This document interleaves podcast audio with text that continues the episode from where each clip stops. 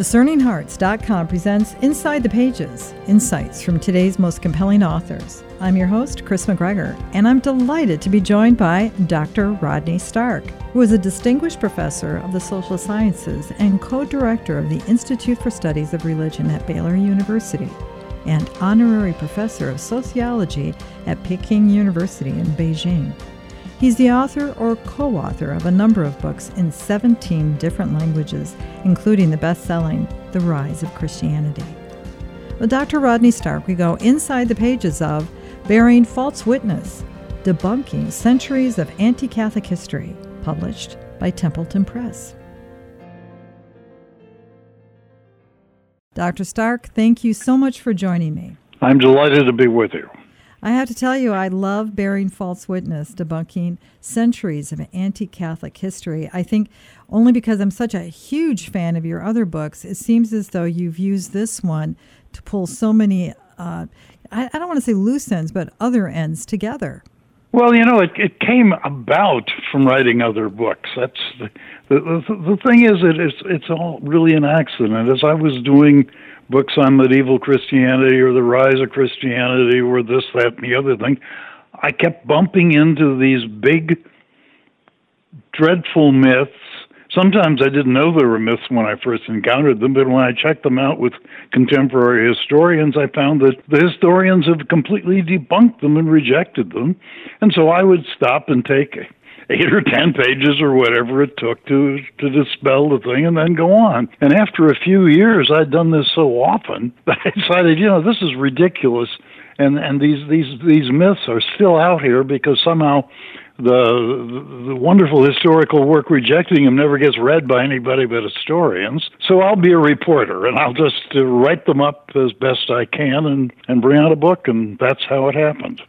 Well, it's interesting. You know, it was I think it was Cicero that said that if you don't know your history, you're destined to remain a child forever. But if all you know is bad history, then what does that make you?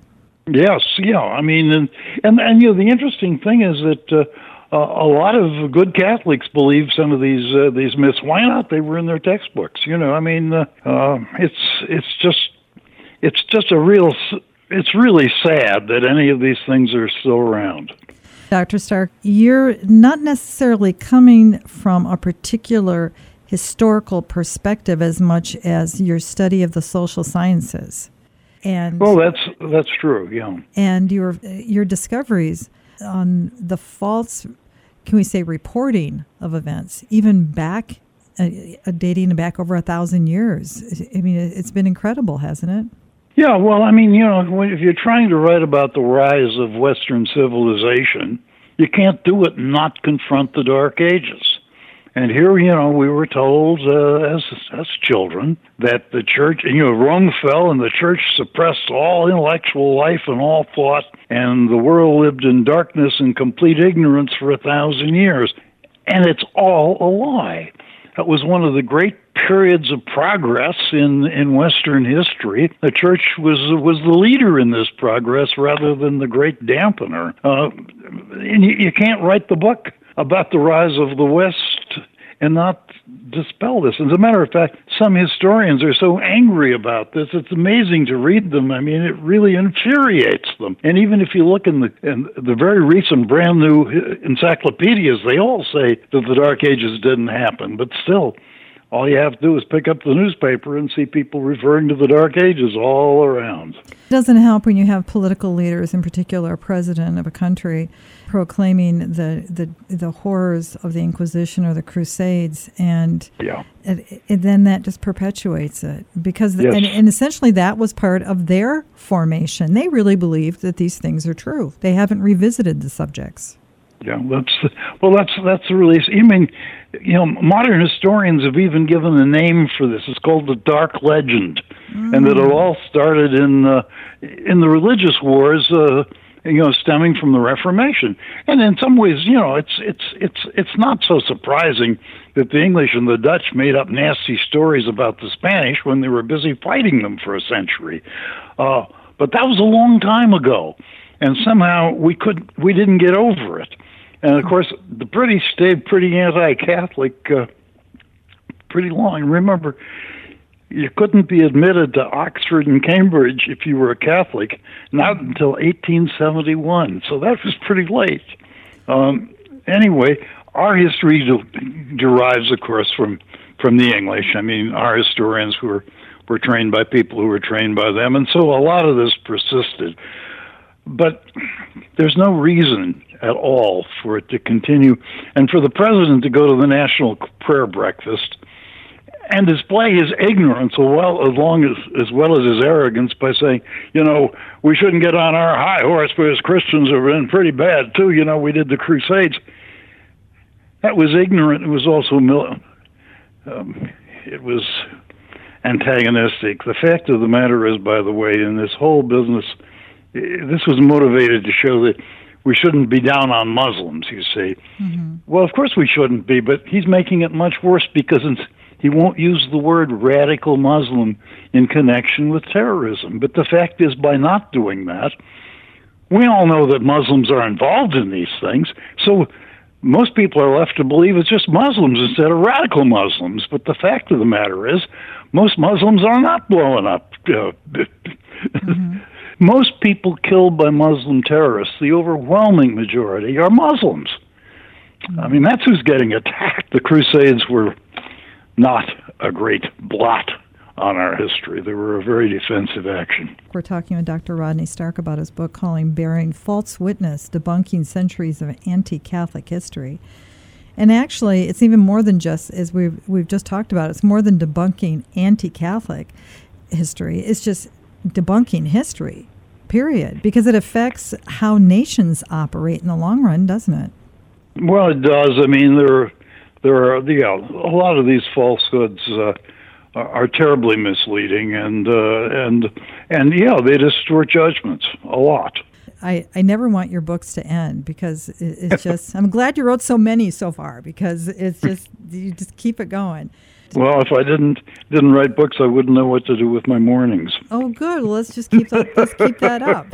Let it always be a new sunshiny day but as far as the Crusades, the thing about the Crusades is that uh, let's let's just take a a couple of little points. The Battle of Tours. The Battle of Tours was a huge Muslim army got whipped by an army of Franks ruled by Charles Martel. But this battle didn't happen 100 miles south of Damascus. It didn't happen 100 miles south of, of Jerusalem. It happened 100 miles south of Paris what was a great big Muslim army doing a hundred miles south of Paris? And the answer was trying to colonize Europe. Mm-hmm. And that attempt had been going on for quite a while. They at the at the time of, of the Battle of Tours, they occupied Spain and continued to occupy it for centuries. They occupied southern Italy and Sicily and most of the islands of the Mediterranean. They had taken North Africa, which had been a Christian uh, area, they continued probing through Austria and Hungary, trying to come in that way.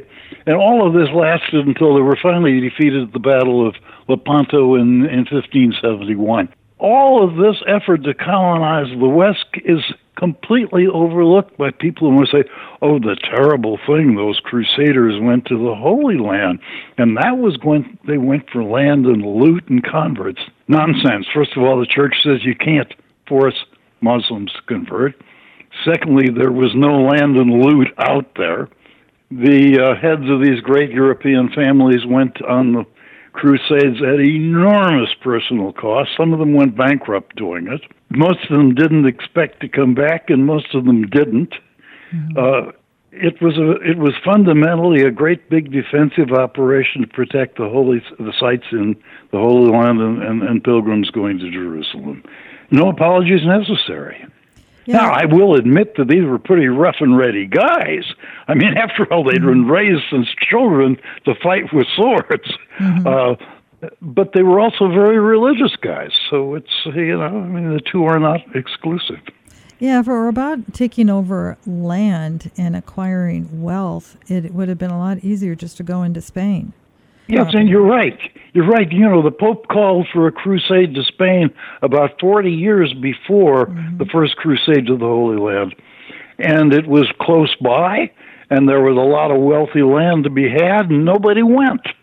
And the reason is uh, Jesus had not walked the streets of Seville. It was not the Holy Land, and, and which shows you that the, the motivation for going going to uh, Jerusalem was religious. Mm-hmm. And that's, that's why these guys, that's why these guys went. And I want to motivate people to pick up a copy. Again, I'm going to keep saying it over and over, Dr. Starkstone. I hope it doesn't get tedious for you, but your book, Bearing False Witness, I think is the must have book, not only for Catholics, not only for Christians, but for any good student of history unless you want to remain a child forever, as Cicero would say. You have to know your history. Another subject that I think it, you do such a, an incredible job on is the Spanish Inquisition. Now there is a that now that has been taken by yeah. historians made into a spitball, and all it does is get thrown at people and it sticks to a wall, and it, it, all it is is a mess. Yeah. By the way, I think we should point out I'm not Catholic. You know, I was raised a Lutheran, and I heard every Sunday how, how bad the Catholics were. So, I mean, uh, uh, I'm not writing this to defend the church. I'm writing it to defend history. Mm-hmm. But uh, the thing about the Inquisition, when I first heard that there were people saying the Inquisition had been a force for moderation and justice, I thought, oh Lord, what kind of PC nonsense is this now? And then when I checked it out, I found that these were extremely distinguished historians best backgrounds, but more than that, they had information that no one had ever seen before. They were given the complete trial transcripts, hundreds of pages often, written by clerks during the trials of 44,790 trials brought before the Spanish Inquisition. And it's shocking, first of all, they hardly ever sentence anyone to death, about 10 a year, uh, and many of those were then commuted. Remember the witchcraft craze which swept across Europe mm-hmm. and took a lot of lives. It didn't make a dent in Spain or Italy because the Inquisition wouldn't permit it. They had a couple of people hanged for burning witches, and that stopped that. Mm-hmm.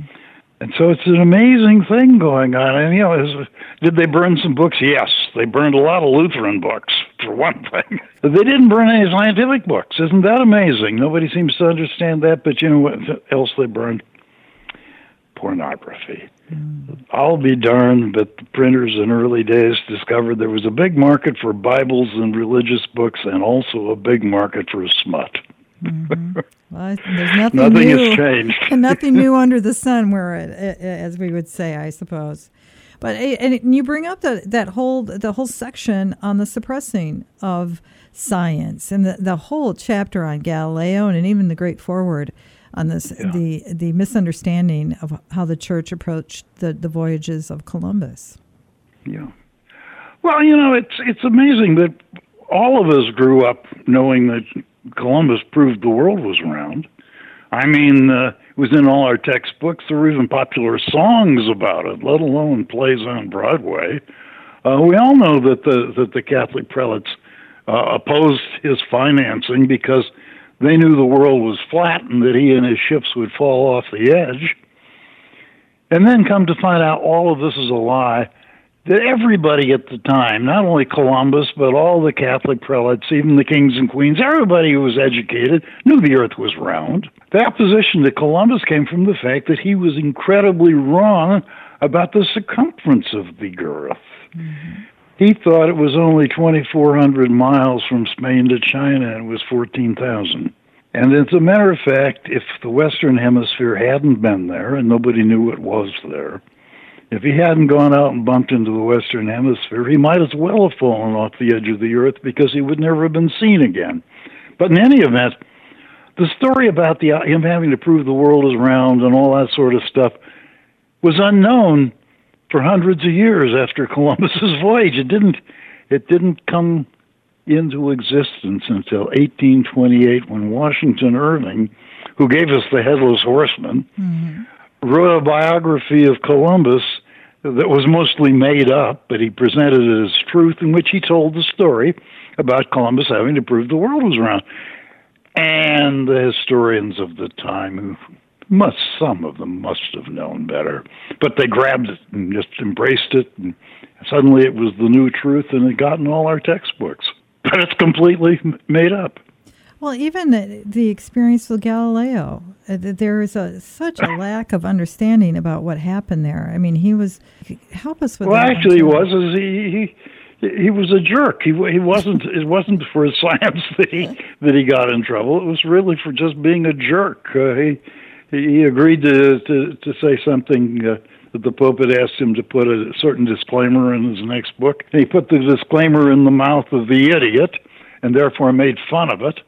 Uh, the the Pope had been his supporter for many many years, but you know Voltaire writes about old poor old Galileo suffering in the prison and under torture and whatnot.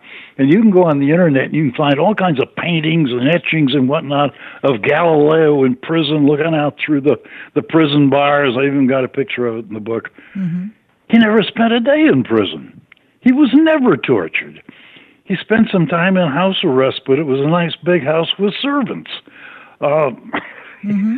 it, it, you know, the story is, and the other, the more important part of the story is that the great scientific breakthroughs of the 17th and 18th centuries, and they did occur, but they were normal science, the result of what had been building up in Catholic universities, and all universities in those days were Catholic mm-hmm. until uh, very late. But of the people who were deeply involved, the major figures of the scientific revolution, 17th and 18th centuries, half of them were Catholics. Almost all of the Catholics were clergy. One of them was a cardinal. So, how much was the church resisting science when, in fact, uh, uh, many of its leading figures were, in fact, uh, um, important Catholics. Mm, obviously, obviously, it's not a true story. We're talking with the phenomenal Dr. Rodney Stark about his book, Bearing False Witness Debunking Centuries of Anti Catholic History. And, you know, I, I have to tell you, I love the layout of the book and the fact that you have in each chapter, in each section, the debunking of different things, there is a, a, a box, a set aside of historians that that did much to help in the formation of what you came to know. I mean, it, essentially, guys yeah. and women that we could trust. Yeah, well, the fact is, I wanted people to understand that this wasn't me talking. That I that I was really reporting what a bunch of really distinguished historians had had found out and had demonstrated, and that uh, you know, and, and if you want to really know know about it, you know, you can go read for yourself. And so, by the way, some of this stuff is marvelously readable and a lot of fun. Uh, mm-hmm. Uh, and I hope you go read it. That's what I love about your work, Dr. Stark. It is incredibly engaging, and I have to tell you, it, as a just for me personally, one of my favorite sections was the one you took on those who lift up what can be termed uh, the those new Christian gospels the the Elaine Pagels and all ah. those who the, the suppressed gospels and yes. they, somehow they trump what we've had for t- almost two thousand years.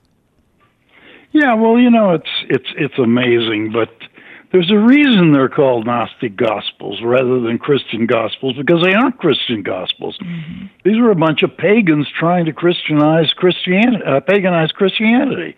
Uh, and, and, the amazing thing is, uh, you know, these books uh, were dismissed for good reason. They, uh, you know, they weren't written when they were claimed to have been written by the people who claimed to write them. And the people who make so much out of them are special pleaders of a particular kind. They're either uh, into some kind of strange claims about Jesus being married or this, that, or the other thing, but uh, people like Elaine Pagels and Karen King at Harvard and whatnot, who make so much out of these lost and suppressed gospels that were never suppressed, they never tell you what the central doctrines of this whole Gnostic group were.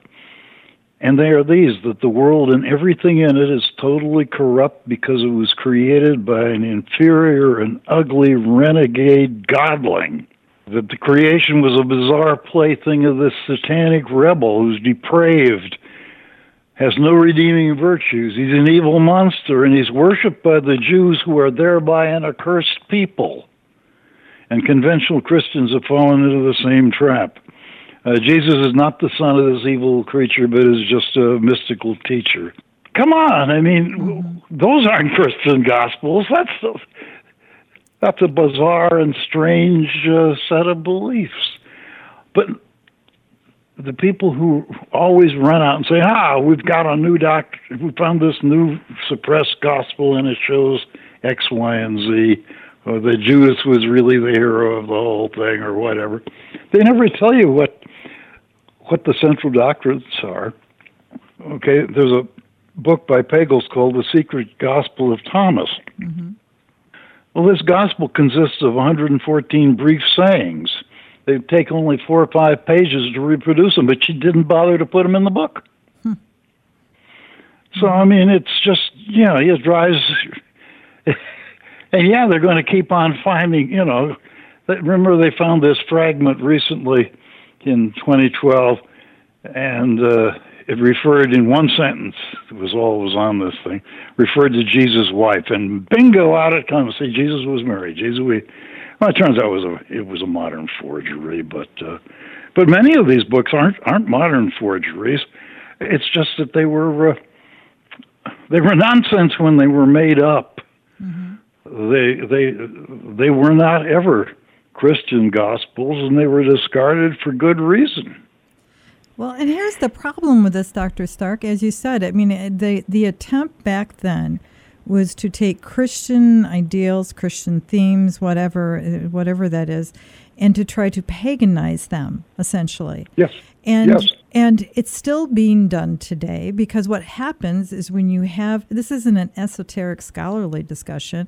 What ends up happening right. is guys like Dan Brown uses right. that as foundational elements for this ridiculous Da Vinci Code, which no one sees as a thing of literature. No, no, it's a reinforcement exactly of the anti-Catholic uh, right. stereotype.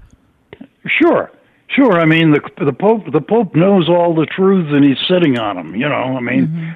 I mean, of course, Dan Brown's book is fiction and it's presented as fiction and, and, and, and for people to say yeah but it's really secretly the truth is is not so uh, I must say he writes much better than do all these scholars who are claiming to be into the Gnostic Gospels. Mm. But uh, uh, but that's no reason to pay any attention to it. I mean, my God, there are all kinds of books uh, uh, about uh, fighting with Klingons and whatnot. we don't take them seriously. Mm-hmm. Uh, the section that I think delighted and surprised me the most was actually that whole section on how you helped us to see Constantine. As yeah. I'd like to believe that he truly did have that conversion, and maybe, and yeah, is oh, it possible I, I he saw he, that big I, red I cross? I think he did have the conversion. Yeah. And uh, and so do the good scholars of the moment uh, the notion that it was fraudulent, uh, you know, that goes back to Voltaire and those guys again. But what's interesting is no, despite the the fact that subsequent to Constantine, almost all uh, uh, emperors were were fairly devout Christians, as a matter of fact.